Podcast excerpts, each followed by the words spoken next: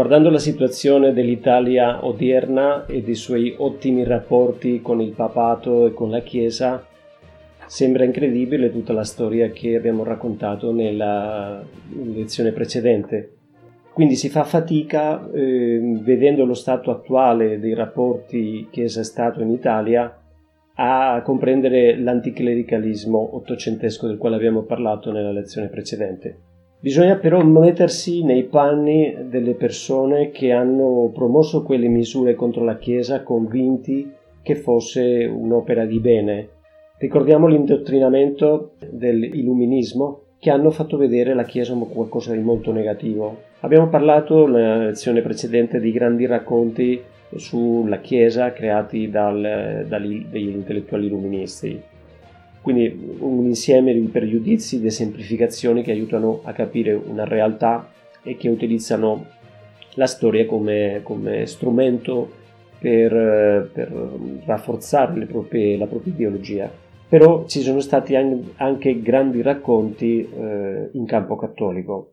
Per molti cattolici, per esempio, le istituzioni politiche dell'ancien regime, quindi la monarchia assoluta che, che, che conosciamo, era qualcosa di indispensabile per la difesa del cattolicesimo. Dall'altra parte, mh, questi grandi racconti fanno vedere eh, nelle lotte per la giustizia, nelle conquiste positive che, che, ha avuto la rivoluzione francese, che sono state tante, anche il liberalismo, mh, vedono soltanto cose negative. Quindi non si, non si accetta che eh, possa essere compatibile la libertà con la fede, c'è una grande differenza verso la libertà, come resta molto problematico per loro conciliare la fede cattolica con le aspirazioni democratiche. E un'altra cosa di cui parlavamo ieri è che si vedeva il potere temporale dei papi come qualcosa assolutamente necessaria. Quindi c'erano anche questi grandi racconti, queste semplificazioni nel campo cattolico. C'erano anche molti malintesi sulle parole la stessa parola, per esempio l'espressione libertà di coscienza o libertà delle coscienze, che sono cose molto diverse, libertà di opinione, separazione Chiesa-Stato. Magari io dicevo questo in un ambito liberale e la gente capiva X, se io questo dicevo in campo cattolico, con la, la stessa frase si capiva una cosa completamente diversa. Sulla libertà c'è un, c'è un grande equivoco, specialmente, no? Perché da una parte molti, alcuni nell'ambito liberale capiscono la libertà come un'autonomia rispetto a Dio, cioè come la possibilità di togliersi, eh, per così dire, il gioco della religione, quindi l'ebbrezza di, di credersi veramente nei padroni di, di, proprio, del proprio destino. Questo tipo di libertà che osteggiavano i cattolici, una libertà senza guida, senza regole, avevano visto che nel nome della libertà eh, erano stati sacrificati tanti, tanti diritti, tante vite e, e tanta libertà. Nel 1860 era chiaro a tutti che quando i liberali prendevano il potere veniva subito introdotta una legislazione antiecclesiastica. L'esempio è la scuola, eh, dove vediamo che il liberalismo è, è eh, un nemico acerrimo della scuola confessionale questo perché uno dei presupposti del liberalismo è che bisogna togliere eh, l'influsso della Chiesa sulla società. Quindi vedono eh, nella, nella, scuola cattolica un modo di eh, plagiare, per così dire, di, di, di controllo della, della, coscienza delle persone sin, eh, sin, dall'inizio, sin dall'infanzia. Quindi vogliono togliere dalla, dalla scuola la religione. Parliamo adesso del, di un famoso documento, la quanta cura e il syllabus.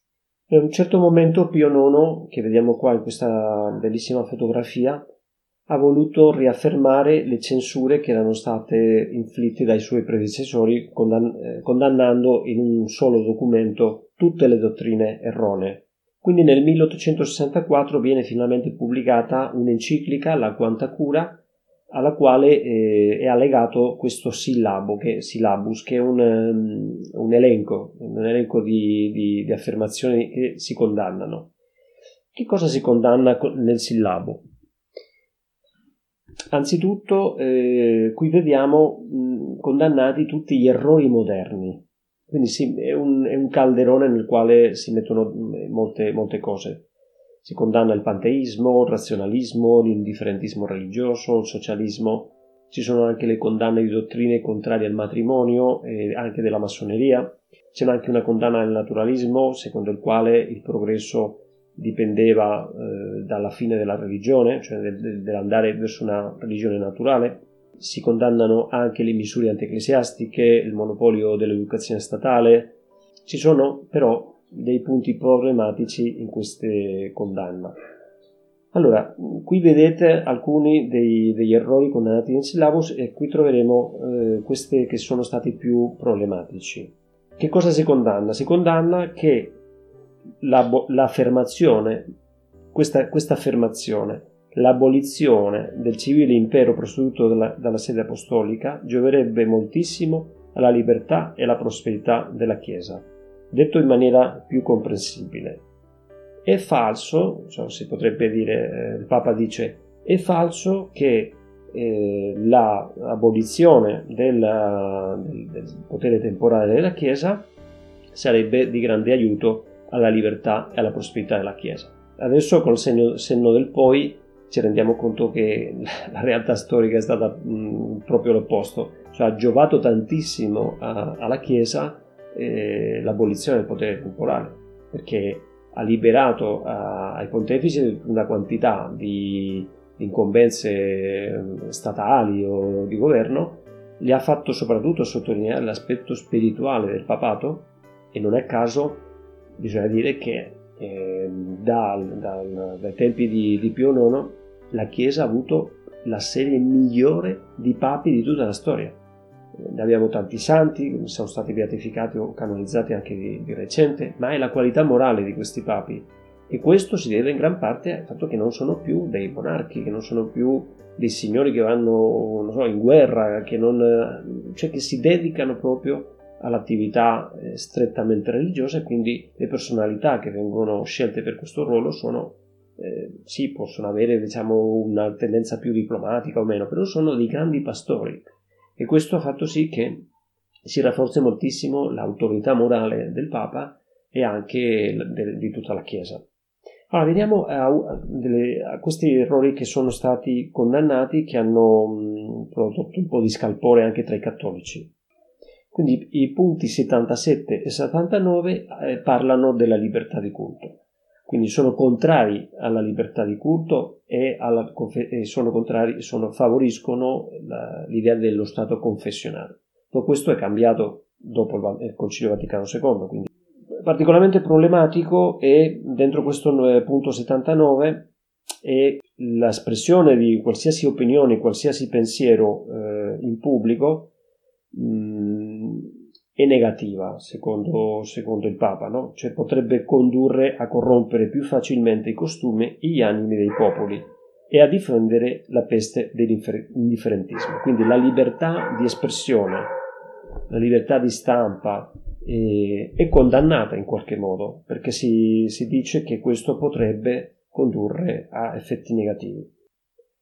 Anche il punto 80 nel quale si, si afferma che no, eh, si condanna l'idea che il Papa può riconciliarsi col liberalismo e con, con la moderna civiltà sembra sembrato abbastanza incomprensibile.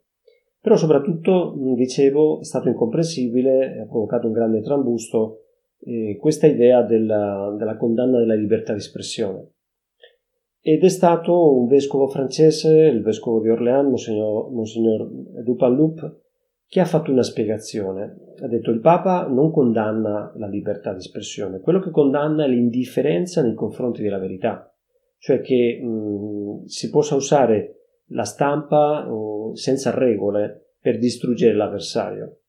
Quindi mh, non è che condanna la, la facoltà di esprimere la propria opinione, per avvicinarsi alla verità. Questo eh, Pio IX ha ringraziato moltissimo a, a per questa spiegazione perché ha chiarito abbastanza eh, l'idea. Comunque il syllabus è, è rimasto nel, anche nella letteratura liberale, nella, storiografia, come l'ennesima prova di oscurantismo da parte della Chiesa e di essere contro il progresso. Parliamo adesso di, eh, re- della reazione dei cattolici al mondo liberale. Cercando di chiarire alcuni concetti, alcuni aggettivi che troviamo spesso nella, nella storiografia. Anzitutto alcuni cattolici, per la verità non tanti, percepivano aspetti positivi nel liberalismo, la uguaglianza di tutti davanti allo Stato e alla legge, l'abolizione di privilegi di casta, l'importanza della persona umana che il liberalismo eh, riconosce e della sua dignità, la sana laicità, quindi finire questo, questo clericalismo che aveva prodotto tanti danni e che era fonte di, di abusi usare la, la, religione per vantaggi personali o politici. Poi per alcuni eh, cattolici, per esempio eh, cattolici belgi che erano presi dagli olandesi, il liberalismo ha dato l'emancipazione. Lo stesso si può dire dei cattolici irlandesi. Quindi l'influsso della situazione dei, dei, cattolici del Belgio, dell'Irlanda, anche degli Stati Uniti, dove questa, diciamo, l'idea che lo Stato protegge la religione è inconcepibile, è stata sempre il cattolicesimo si è sempre sviluppato negli Stati Uniti in un ambiente democratico. Quindi tutto questo facevano eh, incomprensibile l'idea di essere contro la libertà religiosa, perché la libertà religiosa aveva giovato proprio a questi cattolici. Poi vediamo eh, chi sono i neo-Guelfi. I neo-Guelfi sono, è un movimento, neo-Guelfi è un movimento culturale e politico cattolico in Italia in voga negli anni 30-40 del, dell'Ottocento, che cercava di conciliare l'unità politica italiana con la salvaguardia del potere temporale del papato. Prende il nome da, di, di, dai Guelfi, quelli che in Italia, eh, conosciuti nel Medioevo, erano stati così chiamati in Italia e in Germania i partigiani del Papa nella lotta con i ghibellini invece, che parteggiavano per eh, l'imperatore. Quindi in sintesi eh, i neoguelfi propongono di riunire gradualmente gli stati italiani in una confederazione presieduta dal Papa. Secondo loro il nazionalismo italiano doveva armonizzarsi con eh, l'universalismo cattolico. Alcuni nomi conosciuti di questa tendenza sono Vincenzo Gioberti, eh, piemontese Cesare Balvo, Antonio Rosmini. Chi sono gli intransigenti? I transigenti sono quelli che non accettavano il compromesso con il liberalismo, più concretamente difendono il potere temporale del Papa. Bisogna fare attenzione però perché la maggioranza dei cattolici italiani erano intransigenti, quindi l'etichetta intransigente può finire, non, può finire per non significare nulla, quindi si parla a volte della pietà intransigente del movimento cattolico italiano come una manifestazione del cattolicesimo intransigente, non, non si capisce che vuol dire esattamente. Chi sono gli ultramontani? Gli ultramontani sono i, far, i francesi favorevoli al Papa, quindi dopo tanto tempo di gallicanesimo, mm, di, dopo la rivoluzione francese, che in fondo è molto gallicana, la reazione è unirsi al Papa. Quindi un movimento a favore del papato, dell'unione col papato. No? A volte si confonde ultramontano con intransigente o integrista, proprio per sottolineare l'unione con il Papa. Che cos'è l'integrismo? L'integrismo è oggi sinonimo di fondamentalismo, possiamo dire, no? Però eh, l'origine si trova nella reazione antiliberale di alcuni cattolici che volevano conservare la verità cattolica integra, cioè senza nessuna contaminazione di liberalismo. È molto famoso in Spagna un, un libro che si chiama Il liberalismo è un peccato. Gli integristi vogliono tornare all'ancien regime, in sostanza. Dopo tutto quello che abbiamo detto, mh, c'è la tentazione di pensare che la storia della Chiesa sia in fondo una storia politica. Se non vogliamo cadere in questo equivoco, dobbiamo vedere la, dove è stata la vera reazione cattolica, che è stata nel campo religioso. Anzitutto, di fronte alla progressiva scristianizzazione della società, si apre strada allo spirito missionario. Nascono tantissime congregazioni religiose, tante associazioni cattoliche, movimenti, fino all'azione cattolica, eh, riferisco movimenti laicali. Quindi si ha la sensazione, studiando la storia religiosa del, dell'Ottocento, sia in Francia, sia in Italia, sia in Spagna, che sono stati dei secoli molto religiosi. Quando abbiamo visto tutto questo bombardamento, queste lotte contro, contro la Chiesa, questo eh, metterla alle corde. C'è questa ripresa del cattolicesimo anche mh, grazie alla stanchezza delle popolazioni per le guerre causate dalla rivoluzione, anche dal movimento romantico che salta il sentimento religioso e il medioevo cristiano. Ci sono anche altri movimenti di massa intorno alle devozioni, il Sacro Cuore, che nell'Ottocento è chiamato il secolo del Sacro Cuore, i congressi eucaristici, le apparizioni della Madonna di Lourdes, Parliamo adesso del rinnovamento del clero e degli ordini religiosi. Continuiamo a usare la storia italiana come esempio di un fenomeno che si avvera in altri paesi. In Italia la prima conseguenza delle politiche liberali è stato un impressionante calo numerico di religiosi, come, la, come si poteva aspettare. Ma allo stesso tempo è avvenuta una profonda purificazione che costringe i religiosi a rinnovarsi, si trasformano, si trasformano profondamente. C'è una mm, più forte unione con la Santa Sede, c'è una riscoperta dei propri carismi, c'è un, eh, un grande desiderio missionario per andare a gentes, anche come, come reazione di tante a volte espulsioni o soppressioni, eh, vanno via da, dall'Italia, eh, dove andiamo? Andiamo in America, andiamo in Asia, quindi si danno, si moltiplicano le, le vocazioni missionarie. Altre conseguenze per la Chiesa sono il governo centrale si rafforza, in particolare il papato. Mm, appare l'importanza della parrocchia, che ebbe un, uh, un rilancio enorme. Cioè il sacerdote, il parroco, diventa un pastore d'anime. Questo che, che, che vuol dire?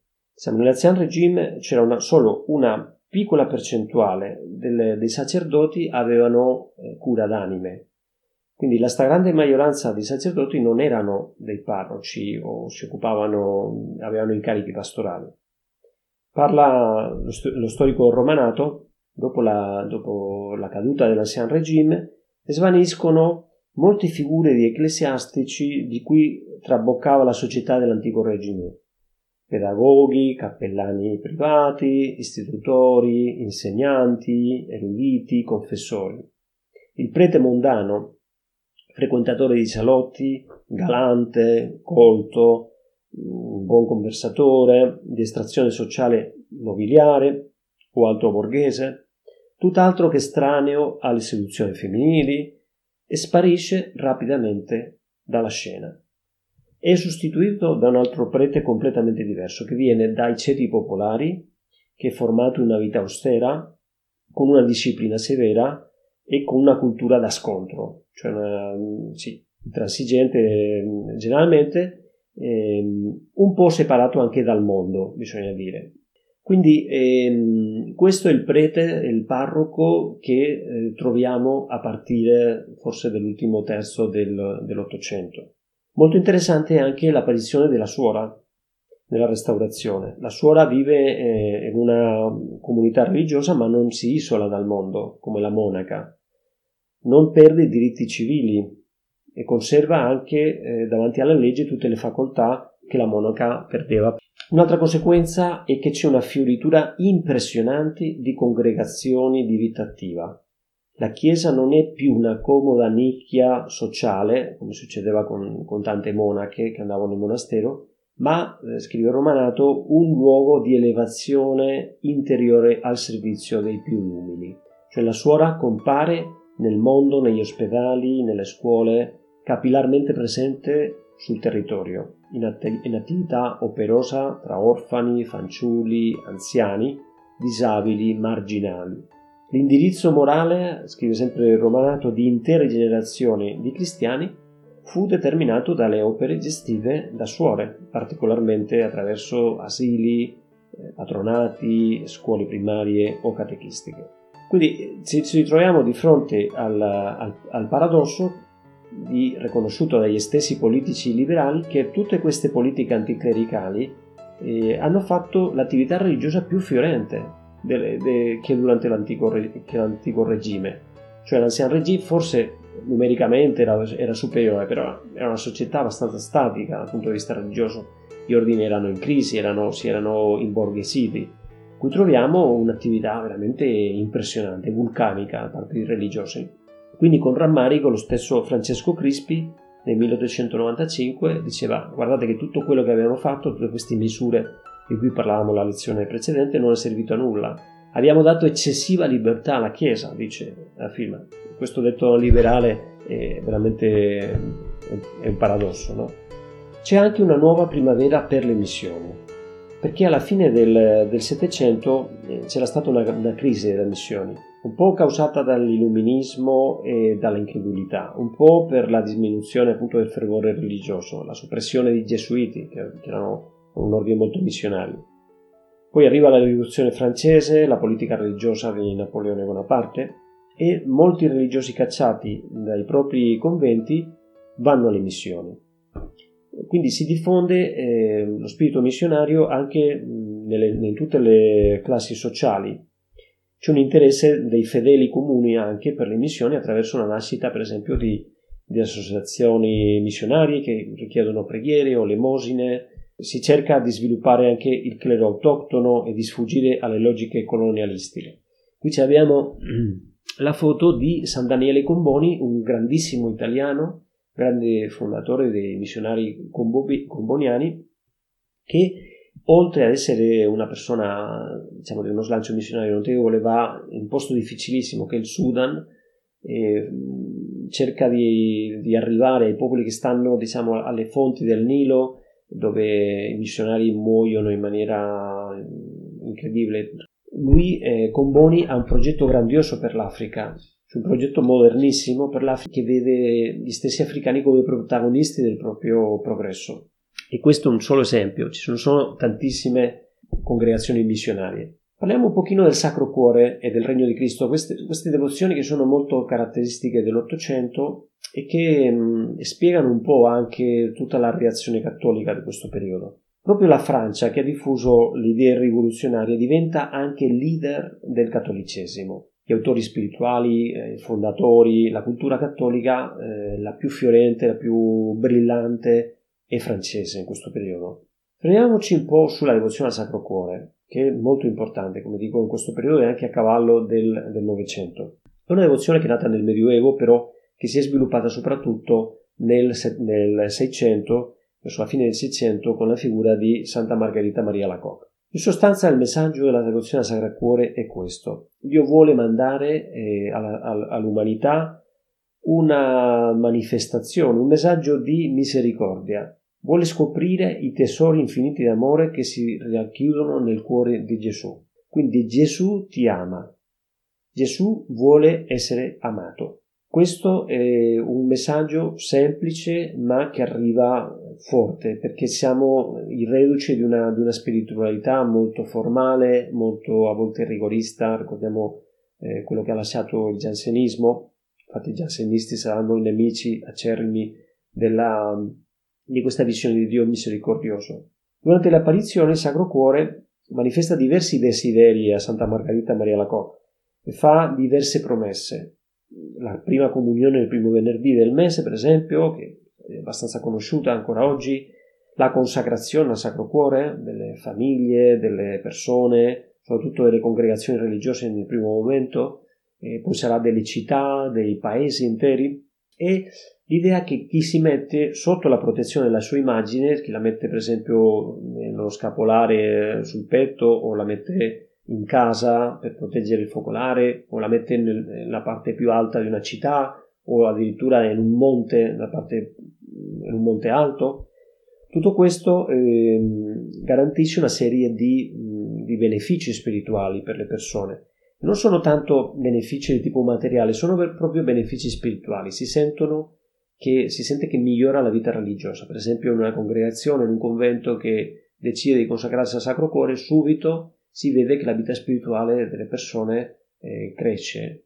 Uno dei grandi protettori della devozione al Sacro Cuore è Pio IX, che estende la festa, fa beatificare Santa eh, Margherita alla Coque, e poi tutti i pontefici in realtà hanno fatto gara per aumentare l'importanza di questa devozione.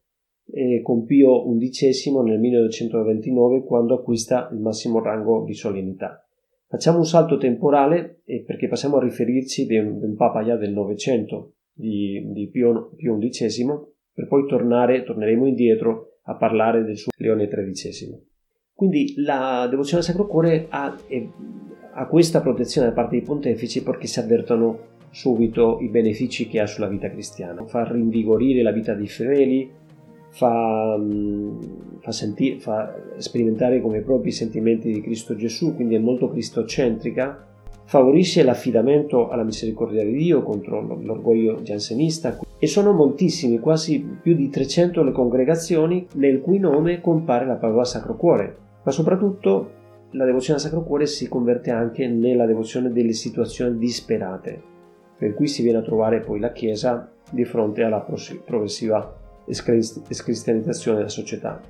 Questa idea della devozione delle situazioni disperate nasce eh, nel 1720 e poi nel 1722 con motivo di una peste, una peste ehm, a Marsiglia, dove per la prima volta compariscono i cosiddetti guard, che sono dei stemmi in Sacro Cuore che fermano, che si mettono alla porta delle case e fermano l'epidemia. Poi questi softguard si portano anche sul, a modo di scapolare e, e, vediamo che si trasforma, come dico, nel Settecento in una devozione delle situazioni più disperate, grazie a questo esempio di Marsiglia, e quando arriva la rivoluzione francese, tutti i sacerdoti, tutti quelli che si sentono in pericolo, portano questo softguard, portano questo eh, scapolare. Quindi questo fa sì che tra i rivoluzionari si, si, si, crede che questo è un segno di, di contro-rivoluzionari, quindi chi vedono con un che porta su di sé il Sacro Cuore è immediatamente fucilato. Poi anche la, durante la guerra della Vandea eh, i leader del, de, della Vandea, i leader degli eserciti vandeani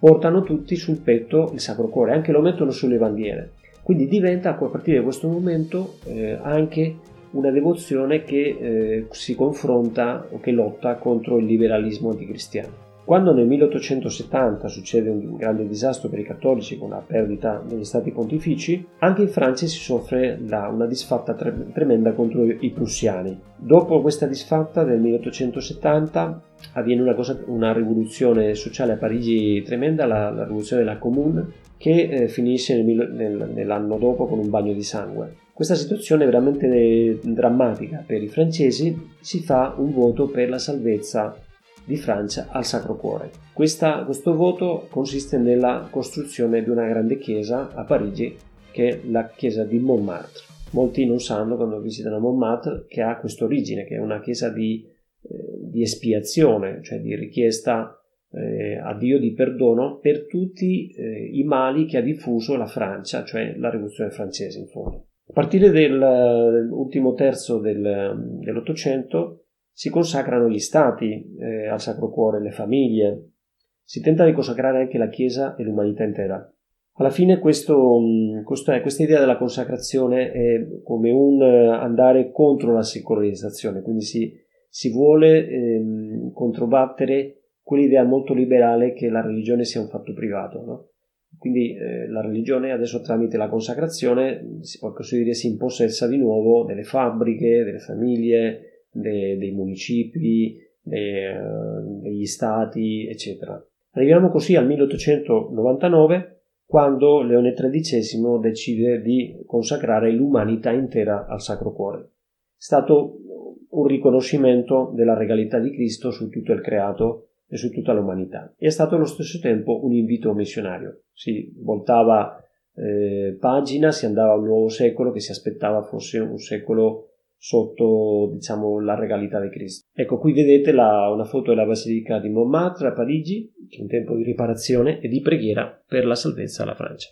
Questo è uno dei tanti esempi eh, che si trovano nel mondo di immagini del Sacro Cuore messe a protezione delle città, dei paesi, Qui nel famoso Cristo Redentore del Corcovado, che è una, statua del Sacro Cuore, si è consacrato il Brasile eh, al Sacro Cuore alla presenza di tutto il governo brasiliano il 12 ottobre 1931. Qui troviamo moltissime città eh, in moltissimi paesi, dei monumenti anche nazionali, monumenti eh, di una città che mettono tutto sotto la protezione del Sacro Cuore. Nel mh, mm, Pio XI, sempre nel, che è un papa che va del 1922 al 1939, fa suo l'idea della, del regno di Cristo, no?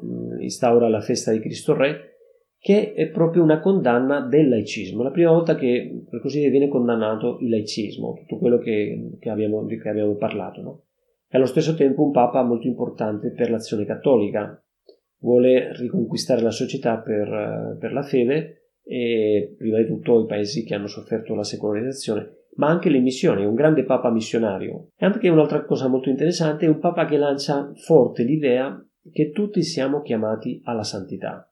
È curioso come in questo periodo ci sono diverse voci in, in diversi paesi, in diversi momenti, che puntano eh, verso questo messaggio che sarà poi alla fine il messaggio più importante, come è stato riconosciuto anche da, da Paolo VI e da altre persone, del Concilio Vaticano II, che è la chiamata universale alla santità. Nel 1928, poco dopo, si fonda l'Opus Dei, che è un'istituzione che proprio promuove la santità delle persone che vivono nel mondo, i laici, i fedeli comuni, ma è anche il messaggio dell'azione cattolica che porta questo, che porta al desiderio di, di, di, di vita cristiana intensa in mezzo al mondo, in mezzo alle realtà eh, sociali. Pio XI è stato un papa che ha dovuto contrastare poi eh, non solo un laicismo abbastanza violento come quello del Messico o della Spagna, Portogallo, ma anche regimi totalitari, no? il fascismo, il nazismo, il comunismo. Come domanda di autovalutazione di questa parte vi propongo queste. Come si può descrivere l'atteggiamento di liberalismo nei confronti della Chiesa? Come valutare il risorgimento italiano dal punto di vista ecclesiastico? Come si spiega la questione romana? Quali furono le principali iniziative dottrinali del Papa Pio IX? Di cui bisogna parlare appunto del, del sillabo e tutto il resto. E come descrivere la ripresa delle missioni del, del secolo XIX. Ci occupiamo adesso di un altro tema importante di quest'epoca, la questione sociale. Uno dei principi eh, rivoluzionari era sopprimere le organizzazioni intermedie tra lo Stato e il cittadino. Questi sono principi eh, di Rousseau che si trovano nel contratto sociale. Si volevano evi- evitare i privilegi che impedivano una libera circolazione, una totale libertà economica.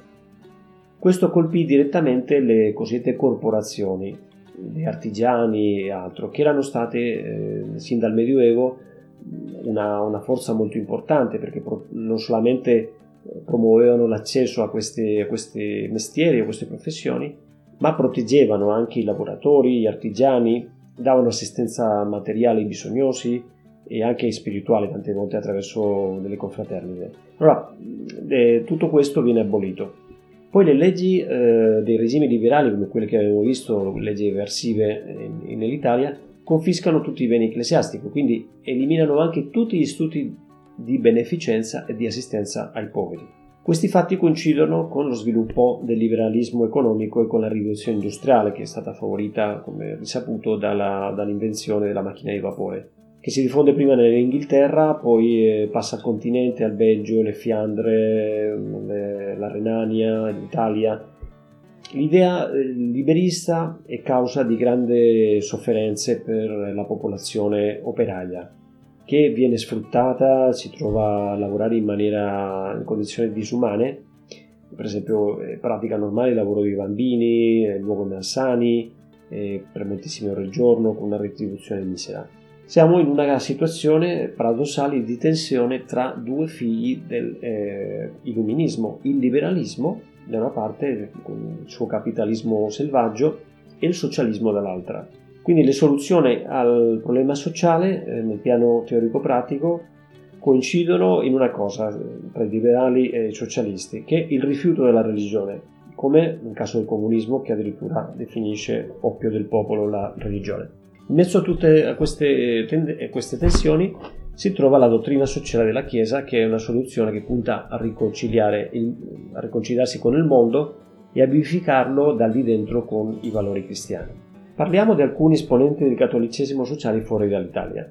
Dal 1848, eh, lo stesso anno del manifesto del Partito Comunista, diverse personalità cattoliche fanno sentire la loro voce contro gli abusi del capitalismo liberale. Tra questi stacca, eh, distacca il cardinale di Lione, Bonald, il vescovo Manning a Manchester, Gibbons a Baltimore, e, Monsignore, e Monsignore von Ketteler, che vedete qua nella fotografia di Magonza, che giudicano severamente le strutture economiche responsabili di questa proletarizzazione, di questo sfruttamento. Incoraggiano movimenti di azione, di riflessione eh, gestiti dai laici, che saranno denominati cristiani sociali in Germania, Austria e Svizzera e cattolici sociali in Francia, Italia e Spagna.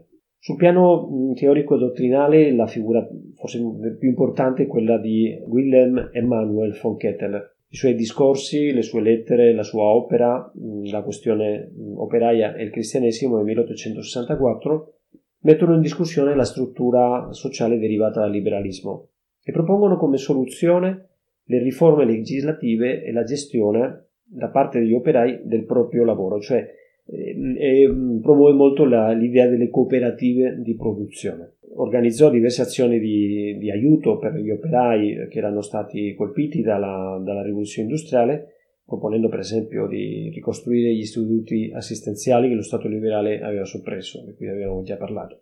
Nel 1869 affermava che andavano accolte anche le richieste degli operai di riduzione del lavoro, di aumento dei salari, di vietare il lavoro dei bambini e delle madri, ma consigliava anche di sviluppare le virtù cristiane e di non inseguire la lotta contro i ricchi, ma la giustizia e la pace. Insieme a lui si trova un altro vescovo, Gaspar Mermilod, svizzero, che è un altro, che vedete anche a destra nella fotografia, che è un altro esponente di spicco del cattolicesimo sociale. È stato vescovo e cardinale. Lui afferma che la carità non era sufficiente, cioè si doveva affrontare il problema della giustizia. Questo è molto importante perché questo influirà poi eh, decisivamente nel magistero. Il suo discorso, specialmente dopo i disastri della Commune de Parigi del 1871, eh, fa vedere eh, i pericoli reali del socialismo. Il suo influsso è stato molto grande anche per fare mh, indifferibile l'intervento del magistero ecclesiastico. I primi cattolici francesi eh, conobbero il, il, pensiero di von Ketteler nel momento proprio della, del trauma della Commune de Paris, di Parigi. Spiegano alcuni nomi che, diciamo, diciamo così, René de la Tour du Pin, Albert de Moon, eh, il parlamentare, il fondatore dell'opera dei circoli cattolici operai, Leon Harmel, un uomo incredibile, democratico, un uomo di azione, un imprenditore sociale di, profondo, di profonda religiosità, che inserì lo spirito democratico eh, e cooperativista nelle fabbriche, favorendo anche misure di assistenza intellettuale, materiale e religiosa dei lavoratori. In Inghilterra c'è Manning, che poi diventerà arcivescovo di Westminster, che riesce a gestire anche come mediatore una grande, una grande sciopero di Londra, nei lavoratori portuari di Londra, eh, e altri come in Austria eh, Karl von Volgensland, che è stato un, anche un promotore del sistema di corporazione in chiave anticapitalistica. Alla morte di Pio IX nel 1878 viene scelto il, il vescovo di Perugia Gioachino Pecci.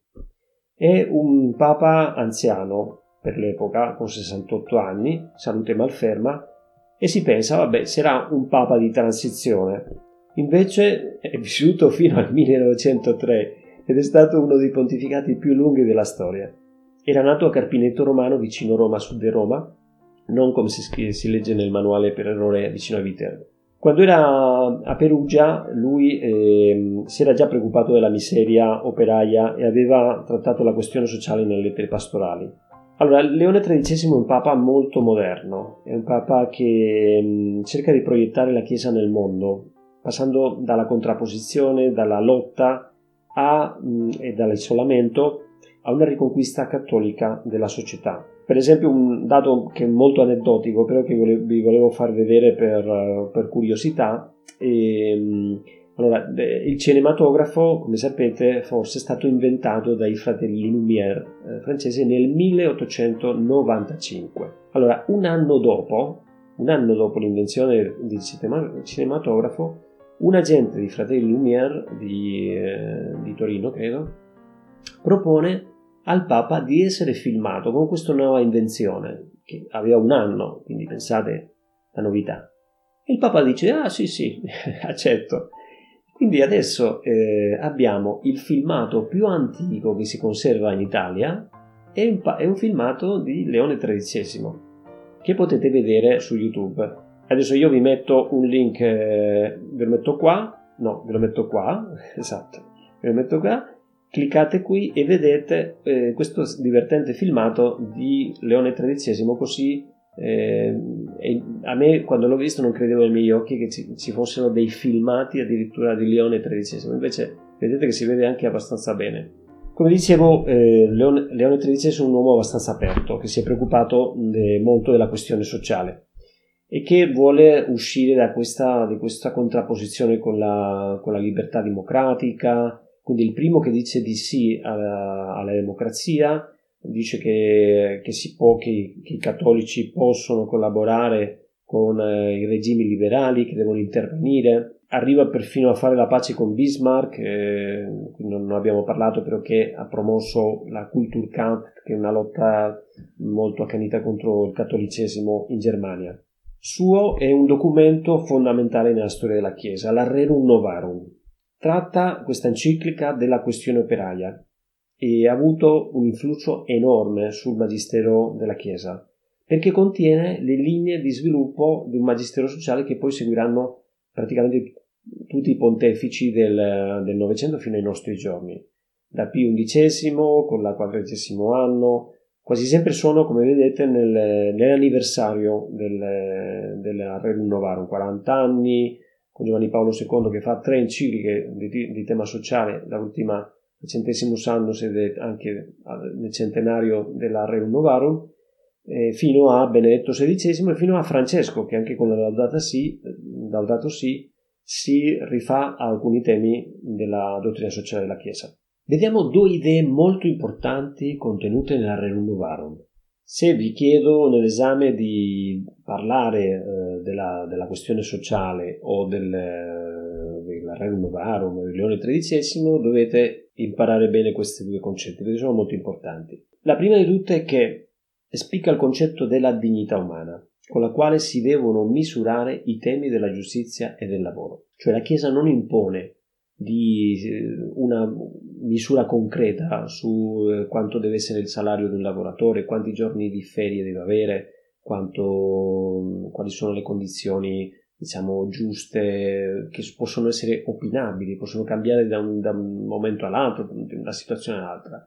Quello che dice è che nel giudicare eh, i rapporti contrattuali tra l'imprenditore o tra il datore di lavoro e il lavoratore si deve tenere con, eh, presente il concetto di dignità umana, si deve dare a questo lavoratore perché è un essere umano, non è una merce. Il, il liberalismo aveva stabilito il principio del libero mercato, quindi aveva detto se eh, io trovo dei lavoratori disposti a, pagare, a ricevere di meno, vado da, da loro, li, li prendo. Quindi si pensava che comunque la legge del mercato, anche se produce diciamo, all'inizio un, un trattamento ingiusto, alla fine livella tutto e la, la, stessa legge del mercato, questo è un tipico del liberalismo economico, eh, sarà anche di vantaggio per gli stessi lavoratori.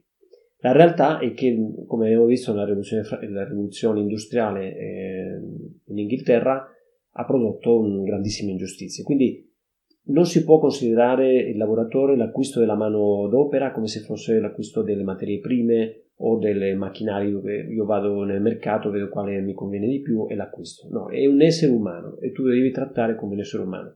Se ha, anche se lavora tot ore, però ha una famiglia numerosa o ha una, una famiglia ehm, malata o quello che sia, devi prendere in considerazione questo, perché è un essere umano che deve essere rispettato e trattato come quale. Questo è un principio che trovate sempre in tutti i documenti del Magistero Sociale, perché è quello che regola poi tutti i rapporti economici all'interno della società. Secondo principio, che è un principio politico, eh, che è molto interessante anche, è che la politica e lo Stato devono inseguire il bene comune.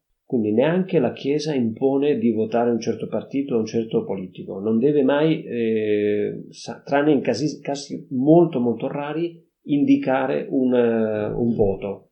Quello che deve dire è che i politici e la politica di per sé, di qualsiasi colore, deve inseguire il bene comune.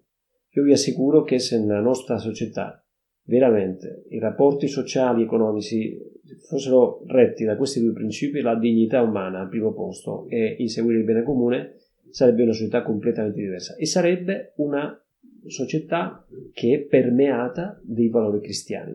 Perché, ripeto, la Chiesa non deve dare indicazioni politiche o economiche concrete, non è il suo ruolo, però può dare dei profondissimi principi morali come questi. Altre idee che si trovano nella, nella Rerum Novarum e che poi fluiranno molto nelle, encicliche sociali sono, sono, che il lavoro non degrada, che non è una merce, l'abbiamo già detto, che la legge del mercato appunto non basta per stabilire il salario, che lo Stato deve intervenire invece per tutelare i diritti naturali. Il principio di sussidiarietà vuol dire che deve intervenire solo dove l'iniziativa privata non, non riesce a risolvere i problemi o, le, o le ingiustizie. Poi difende anche l'esistenza di organismi intermedi, che uno dei postulati del liberalismo era sopprimere questi organismi intermedi, e quindi il diritto di associazione, di sindacati e di associazioni di lavoratori. Ovviamente il Papa sta parlando di religione e parte da una visione soprannaturale dei problemi, che lui la vera felicità umana si trova nella vita eterna. Però sottolinea che questi principi cristiani possono fare molto bene alla società e possono rinvigorirla, farla più felice, anche umanamente. Quindi la questione del male non si trova eh, nelle strutture o in una classe sociale concreta che bisogna distruggere, con la quale bisogna lottare, o nella distribuzione di beni economici, ma si trova nel cuore dell'uomo. Il male si trova nel cuore dell'uomo, questo è una, un principio di fondo. No? Quindi per questo lui eh, spera che la soluzione del problema sociale deve essere eh, in fondo una soluzione religiosa. Parliamo anche dei, del beato Giuseppe Toniolo, un grande, veramente un grande personaggio, legato, molto legato a Leone XIII e uno esponente di spicco del cattolicesimo sociale italiano e mondiale. Era un professore di economia a Pisa, di grande prestigio. Lui eh, incoraggia i cattolici a entrare in azione, non solo a livello teorico, ma anche pratico, quindi promuovendo opere concrete di aiuto ai poveri e tante iniziative sociali. Però ehm, si rende conto che bisogna anche promuovere una cultura sociale, cioè una formazione delle classi dirigenti. Quindi insieme a queste iniziative concrete per a favore dei poveri, come le società di mutuo soccorso, il movimento cooperativo, istituti di beneficenza, gli accordi eh, tra padroni e operai eh, su misure a sollievo degli operai, eccetera, a uomini come lui si devono una serie di modelli di interpretazione della realtà alla luce dei principi cristiani. Questo è molto, molto importante. A partire da questo momento i lanci entrano in azione. Le prime forme di apostolato organizzato sono nel 1868 la Società della Gioventù Cattolica Italiana di Mario Fani e Giovanni Acquaderni, nel 1874 si svolge il primo di una serie di convegni di cattolici italiani che nell'anno successivo daranno vita alla opera di congressi e di comitati cattolici in Italia, che parlano molto di questa presenza dei cattolici nella società civile. Allora, finiamo qua questa lezione con eh, le domande di eh, autovalutazione. Qual è l'importanza del Magistero del Papa Leone XIII come si sviluppa la risposta cattolica alla questione sociale?